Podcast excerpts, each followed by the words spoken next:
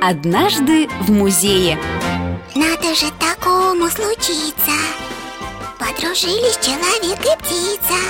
Мы внешне, надо полагать, сильно отличаемся. Но чтобы все на свете знать, в музеях мы встречаемся. Шуша, скажи, как это так получается? У тебя глаза больше моих, и поэтому зрение твое лучше. И в темноте ты видишь, как днем Это я понимаю. А вот как ты слышишь меня еще за несколько километров? Ты даже слышишь, как шуршат лапками жучки на дереве А уши? Мои же больше Твои совсем маленькие, еле заметные Вот я не понимаю, как это так? Андрейка, так ведь не в размерах дело, а в особенностях строения Хочешь побольше узнать о строении человека? Конечно хочу А где? В экспериментаниуме В экспериментаниуме? Это что там, эксперименты что ли проводят? И эксперименты тоже Это музей такой занимательных наук Никогда не слышал? Никогда Тогда летим туда скорее Ты обязательно должен его увидеть Так доставай, Шуша, свое волшебное перышко Полетим! Здравствуйте, друзья! Меня зовут Антон Захаров. Я научный консультант музея «Экспериментаниум». Скажите, Антон, а почему ваш музей так называется? А очень просто, потому что в нашем музее можно и нужно делать эксперименты. Я знаю, для чего вы прилетели, и сразу же поведу вас в зал анатомии. Ой, какой большой глаз Ой, посмотри, какие большие зубы У тебя такие же, Андрейка, но только чуть поменьше Это называется модель. Модель – это увеличенная и упрощенная копия. Вот это, например, модель зубов. У нас в зале много моделей. Есть модели мозга, модели легких, модели глаза, модели кожи. Много-много разных интересных моделей. Ты, Шуша, сразу обратил внимание на человеческий глаз. Это очень сложный орган любого организма. Почему? Потому что глаз состоит из нескольких частей. Там есть сетчатка, которая воспринимает свет, и есть специальная система линз, которая улавливает этот свет и направляет его на сетчатку. Система эта очень сложная. Ой, а это что такое за картинки? Какие странные Вот смотрите, на белом фоне белая лампочка И только черным контуром она нарисована Что это такое, Антон? Это оптическая иллюзия после действия. Как это? Это вот так. Нужно посмотреть на эту лампочку, секунд 30 не отрываясь, а потом перевести взгляд на белую стенку. Давайте попробуем. Давайте Ой, вот это да! Лампочка загорелась, Шуша! Действительно, она светится Вы увидели белую лампочку на белой стене, ярко горящую белую лампочку. Только что вы смотрели на черный контур этой лампочки, а теперь она горит на белой стене. Это происходит потому, что наша сетчатка привыкла видеть этот черный контур и теперь перенесла его на белую стенку, а там он нам показался еще белее, еще ярче. Прямо волшебство какое-то А теперь я предлагаю вам сделать с нами несложные упражнения для глаз. А я знаю! Надо всем делать гимнастику для глаз Потому что мы много сидим за учебниками и компьютерами И глаза очень устают Мы часто в школе делаем такую гимнастику Совершенно верно, делать ее нужно как минимум один раз за урок. Итак, давайте с вами попробуем поделать эту гимнастику. Давайте Первое упражнение, нужно крепко-крепко зажмуриться. Зажмурились, молодцы. А теперь открываем глаза. Так, а теперь еще раз зажмурились. И снова открываем глаза. Давайте еще раз зажмуримся, еще раз откроем глаза, и последний раз зажмуримся, и последний раз откроем глаза. Сделали? Да. Сделал. Отлично. Глазки заболели? Ну, немножко Это значит, что мышцы ваших глаз слабенькие, нужно их тренировать. И нужно тренировать их до тех пор, пока они не перестанут болеть. Но сейчас следующее упражнение будет чуть-чуть попроще. Итак, снова закрываем глаза, но теперь уже их не зажмуриваем. И начинаем закрытыми глазами водить влево-вправо, вверх-вниз, влево-вправо, вверх-вниз, по кругу в одну сторону, а теперь по кругу в другую сторону. Получилось? Да, получилось Ну и теперь последнее, самое важное упражнение. Мы берем палец и ставим его перед собственным носом. Поставили? Я беру крылышко Ты берешь перышко, да, Шуша. Ты ставишь перышко перед носом. Андрейка, ты ставишь палец перед носом. А теперь вы ищете какой-нибудь предмет вдалеке. Нашли? Угу. И по очереди смотрим то на палец, то на далекий предмет. То на палец, снова на далекий предмет, снова на палец, снова на далекий предмет, и последний раз на палец, последний раз на далекий предмет. Вот эту зарядку нужно повторять несколько раз в день, а лучше всего повторять ее каждые 40 минут, когда мы с вами читаем книжки или сидим за компьютером. Это нужно для того, чтобы наше с вами зрение не портилось. У нас в глазу есть много-много мышц, и эти мышцы это самые точные мышцы в нашем организме. Естественно, они могут ломаться, если их не тренировать. Ведь мы же с вами делаем гимнастику для всего тела, чтобы мышцы у нас там тренировались. Вот с глазами тоже обязательно обязательно нужно так делать. Но люди почему-то часто про это забывают, и зрение их портится. Вот чтобы оно не портилось, обязательно делайте эту зарядку. Как здорово, что нужно тренировать даже глаза. Вот это очень хорошее упражнение для глаз, которое мы сейчас сделали. А еще есть зарядка для хвоста. Помните про мартышку из мультика «38 попугаев»? Отличный был мультик. Но я предлагаю делать зарядку не только для хвоста, но и для всех частей нашего тела. Правильно. Однажды в музее. Мы стоим сейчас перед моделью человеческого глаза в музее занимательных наук экспериментаниум. Антон, а это правда, что информация поступает от глаза в мозг? Абсолютная правда. Мы вот в школе проходили, что мозг вообще управляет всем организмом. В это, конечно, трудно поверить. Да нет, Андрейка, в это невозможно поверить. Что такое мозг? Где он? Вот здесь вот, под черепом. Его даже не видно. Я даже могу постучать по лбу. И никакого мозга не чувствую. Может, у вас, у людей и так А у нас, усов, всем управляют крылья. Вот я расправлю их, взмахну и полечу. Когда не машу, то не лечу А машу, лечу. Что ты заладил, Шуша? Машу, не машу. Мозг, он самый главный. Ребята, не спорьте. Шуша, Андрейка прав. Мозг действительно самый главный Он управляет твоими крыльями, когда ты летишь. И в него поступает информация и от глаз, и от носа, и от ушей, и от всех-всех наших органов чувств. Эта информация там обрабатывается А потом, когда эта информация обработана Мозг принимает решение, что же делать дальше. Побежать куда-нибудь, полететь куда-нибудь Позавтракать, пообедать и так далее, и так далее. Всем этим управляет наш с вами мозг. Как большой компьютер и именно так, мозг это действительно большой и очень сложный компьютер. Ученые пока еще не научились делать такие сложные компьютеры, как наш мозг. Но они пытаются. Получается, это мозг дает задание моему крылу расправиться и начать двигаться? Именно так, Шуша. Посмотрите, ребята, на мозг. Он похож на грецкий орех, правда? Да, похож. Точно. Там много-много разных складочек. Вот если взять и все эти складочки расправить, то получится два с половиной квадратных метра. Ого! Это больше, чем наша школьная доска раза в полтора, наверное, больше. И вот эти два с половиной квадратных метра находятся внутри нашего с вами черепа. И именно вот эти два с половиной квадратных метра управляют и нашими движениями, и тем, как ты машешь крыльями, Шуша, и тем, как мы видим картинки, и тем, как мы чувствуем запахи, и тем, что мы слышим. Вот, например, Шуша, когда ты машешь крыльями, у тебя работает центральная часть вот этого грецкого ореха. Это называется центральная борозда. А когда мы что-то видим, работает затылочная часть коры, которая находится ближе к нашему затылку. Слышим мы височной частью, а думаем мы лобной частью, поэтому у людей лоб такой большой. Так интересно, но лобной частью думаем понятно. Вот он лоб, мы думаем, нахмурились. И уши понятно, они же сбоку, на висках, а вот все остальное непонятно. Самое непонятное, почему видим мы затылком. Но действительно, да. Оп, да, и ученые на самом деле плохо знают, почему мы видим затылком. У них на самом деле есть одна идея, но она сложная, вы ее потом в школе узнаете. Связана она с тем, что мы произошли от рыб, а у рыб чуть-чуть ближе было до затылка от глаз, чем у нас с вами. Но тем не менее. Жалко, что не от птиц. Да, жалко, иначе могли бы летать. Антон, а как мы чувствуем, ну, что, например, чайник горячий, а иголки колючие?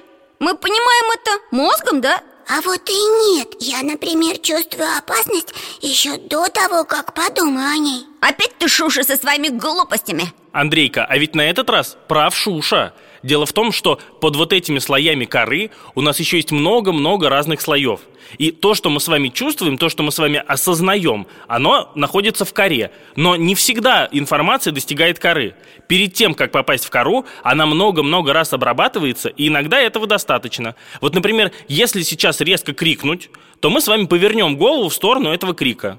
И сделаем мы это совершенно бессознательно. Это называется рефлекс «что такое?». И это работает и с громким звуком, и с яркой вспышкой. Как вы думаете, зачем это было нужно, ребята? Это нужно, чтобы от опасного врага вовремя убежать Абсолютно правильно. И здесь нет времени на то, чтобы думать. Надо, главное, бежать, да? Поэтому иногда мы чувствуем опасности до того, как подумаем о них. Или, например, если мы с вами случайно пальцем коснемся горячей сковородки. Мы отдернем Отдернем палец до того, как подумаем об этом. И уже только после этого мы сможем почувствовать боль. Потому что ощущение боли у нас появилось после того, как мы эту информацию уже обработали в более глубоких слоях нашего мозга. То есть, как сигнал дошел до мозга, так мы и почувствовали Именно так. Как интересно А вот можно, Антон, я кое в чем вам признаюсь Я еще никому не говорил, но вам скажу Вы мне объясните с научной точки зрения Вот я полюбила одну девочку И она меня, кажется, тоже Вот любовь, она где живет?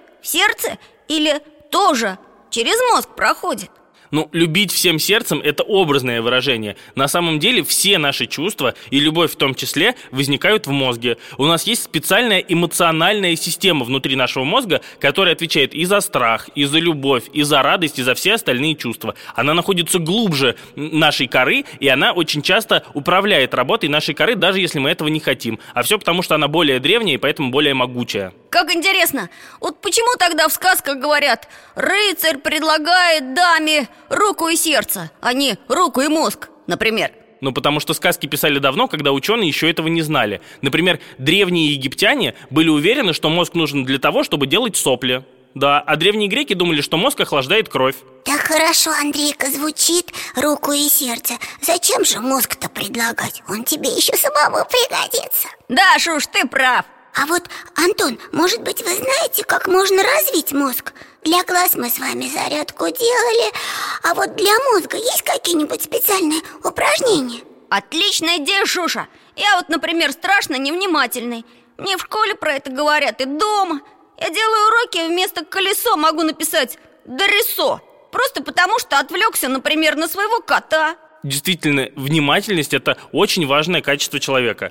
И многие дети сейчас действительно бывают невнимательными. Но есть упражнение, которое поможет нам с вами развить внимательность. Итак, ребята, упражнение очень простое. Давайте с вами посчитаем, сколько раз до конца нашей экскурсии мы произнесем Шушина имя. Ура! А в конце экскурсии мы сверим наши и ваши результаты, ребят. О, это интересно Вот после моей фразы можно начинать читать, правильно, Шуша? Да, я согласен На самом деле есть много игр, которые тренируют внимание. Вот, например, когда вы едете в машине, можно обращать внимание, допустим, только на голубые машины или на машины с одинаковыми номерами. Эти игры очень простые, и они тоже тренируют внимание. И вообще, каждый раз, когда мы обращаем на что-то внимание, мы его тренируем. Значит, можно не только стихи наизусть учить, чтобы развивать память и внимание А еще и считать машины? Да, отличное упражнение. Стихи, кстати, совершенно замечательное упражнение, и оно действительно очень-очень тренирует нашу память. Наверное, самое лучшее упражнение. Но есть еще один совет, очень простой, и наверняка мама и папа вам его уже говорили. Чтобы лучше что-то запомнить, нужно постараться запомнить это перед сном, потом поспать, и с утра вы это будете вспоминать намного лучше. Потому что во сне наши воспоминания записываются в коре нашего мозга. Значит, на ночь читать очень даже полезно Именно так. Хотел поговорить с вами про сон. Знаете, сколько ребенку нужно спать, чтобы хорошо себя чувствовать? Я знаю, всю ночь Даже больше, чем ночь. Считается, что ребенок должен спать 10-11 часов. Но это зависит от возраста ребенка. А вот взрослому достаточно всего часов 7 или 8. Ой, а я тоже так люблю поспать Только не ночью, ночью я охочусь А я днем сплю Правда, Шуша, совы устроены так, что у них активное время приходится на ночное время суток. Эту особенность твоих сородичей подметили люди и стали людей делить на сов и жаворонков. Совы – это те, кто поздно ложится и поздно встает, а жаворонки – это те, кто легко встает по утрам. Ха, значит, я как Шуша сова? Я не хочу вставать по утрам И иногда не могу уснуть Мама говорит, пора ложиться спать А мне вот совсем не хочется Действительно, некоторые люди бывают совами, а некоторые люди бывают жаворонками. Это зависит от того, как работают наши биологические часы. Они настроены на сутки, но они могут быть чуть-чуть короче суток, а могут быть чуть-чуть длиннее. И те люди, у которых биологические часы идут чуть-чуть быстрее, чем сутки земные, те люди обычно бывают жаворонками. Они рано встают, с утра они делают все очень активно и очень хорошо, а вечером они чувствуют себя уставшими. И рано ложатся спать И рано ложатся спать. А совы встают немножко попозже и пик активности у них приходится на вторую половину дня, а вечером они засыпают, соответственно, хуже. Это потому, что у них биологические часы идут чуть дольше. Был даже такой эксперимент. Брали школьников, причем брали отличников и хорошистов. И вот оказывается, что среди хорошистов и отличников есть и совы, и жаворонки. И если контрольные давать утром, с самого раннего утра на первом уроке, то их лучше пишут жаворонки. А если контрольные давать во второй половине дня, то их пишут лучше совы. Я теперь понял, почему мы с Шушей подружились Потому что я тоже сова Я люблю контрольные делать чуть попозже, не с утра Апчи! Будь здоров, Андрейка Будь здоров! Чихание – это очень важный процесс, и правильно, что ты чихаешь. Как это? А вот так, когда мы чихаем, мы выбрасываем из нашего организма какие-нибудь вредные или неправильные вещества. У нас в носу очень много чувствительных волосков. И если на эти чувствительные волоски что-нибудь попадает, мы рефлекторно стараемся от этого избавиться. То есть чихание – это очень важная защитная реакция нашего организма. Какой все-таки умный у человека организм Это верно. Но ты ж уж не расстраивайся, у тебя тоже очень умный. Скажи мне, ты растешь? Да? А знаешь, почему ты растешь? Нет? Дело в том, что и мы с вами, и Шуша состоим из клеток. И эти клетки умеют делиться. И чем больше эти клетки делятся, чем больше эти клетки вырастают сами по себе, тем больше становимся мы с вами. И у человека, и у птиц есть специальные гормоны, которые выделяются обычно во время сна, что, кстати, очень важно. И эти гормоны заставляют наши клетки делиться активнее, и наши кости растут, наши мышцы растут, и наши головы и мозги тоже растут. Значит, мы когда спим, больше растем? Именно так. Андрейка, мы же чуть с тобой не забыли Что, Шуша? Но ты же хотел узнать в музее экспериментаниум, почему у тебя такие большие уши, а слышишь ты не так хорошо, как я, хоть у меня маленькие. Ничего, у меня не большие уши Нормальные уши Но вот как мы слышим, действительно Расскажите нам, Антон, это интересно А мы сейчас с вами подойдем еще к одному экспонату и проведем эксперимент. Итак, вы видите перед нами большая деревянная коробка. Да, из нее торчат какие-то прутья Да, это металлические стержни. Вот внутри этой коробки тихонько играет радио. Вы его слышите? Нет Нет, потому что оно за стенками, его действительно не слышно. Но теперь мы с вами сделаем одну интересную штуку. Итак, мы с вами берем гигиенические трубочки, которые лежат рядом, Вот эти? вот эти, надеваем их на стержень, чтобы он был чистым. Так, теперь мы закрываем пальцами, ну в твоем случае перьями шуша уши и кусаем этот стержень. Слышите музыку? О, теперь слышим Слышно?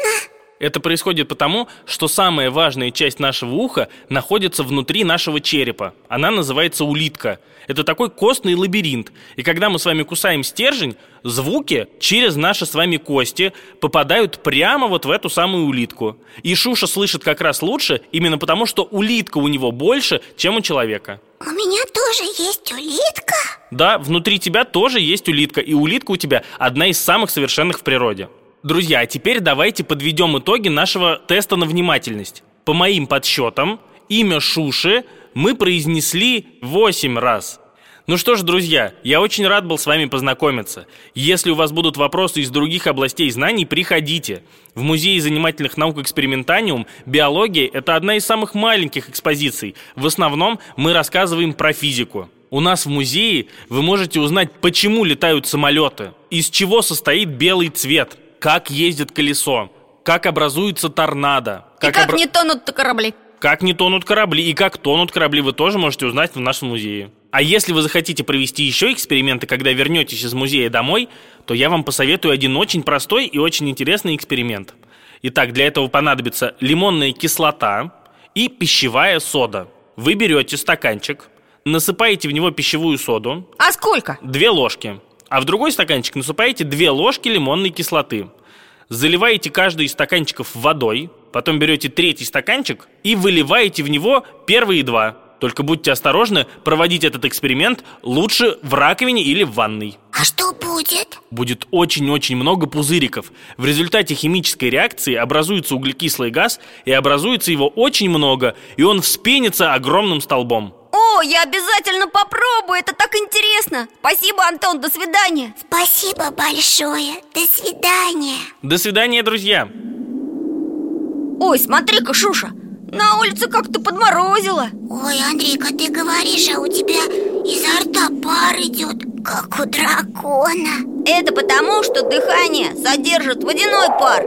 Пар соприкасается с холодным воздухом и превращается в капельки воды. Физику надо учить Эти капельки воды напоминают облачко или дымок.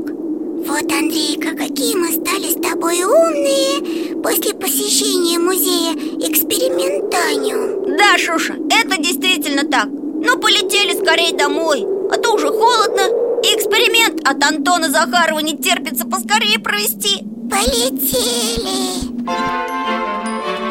Однажды в музее.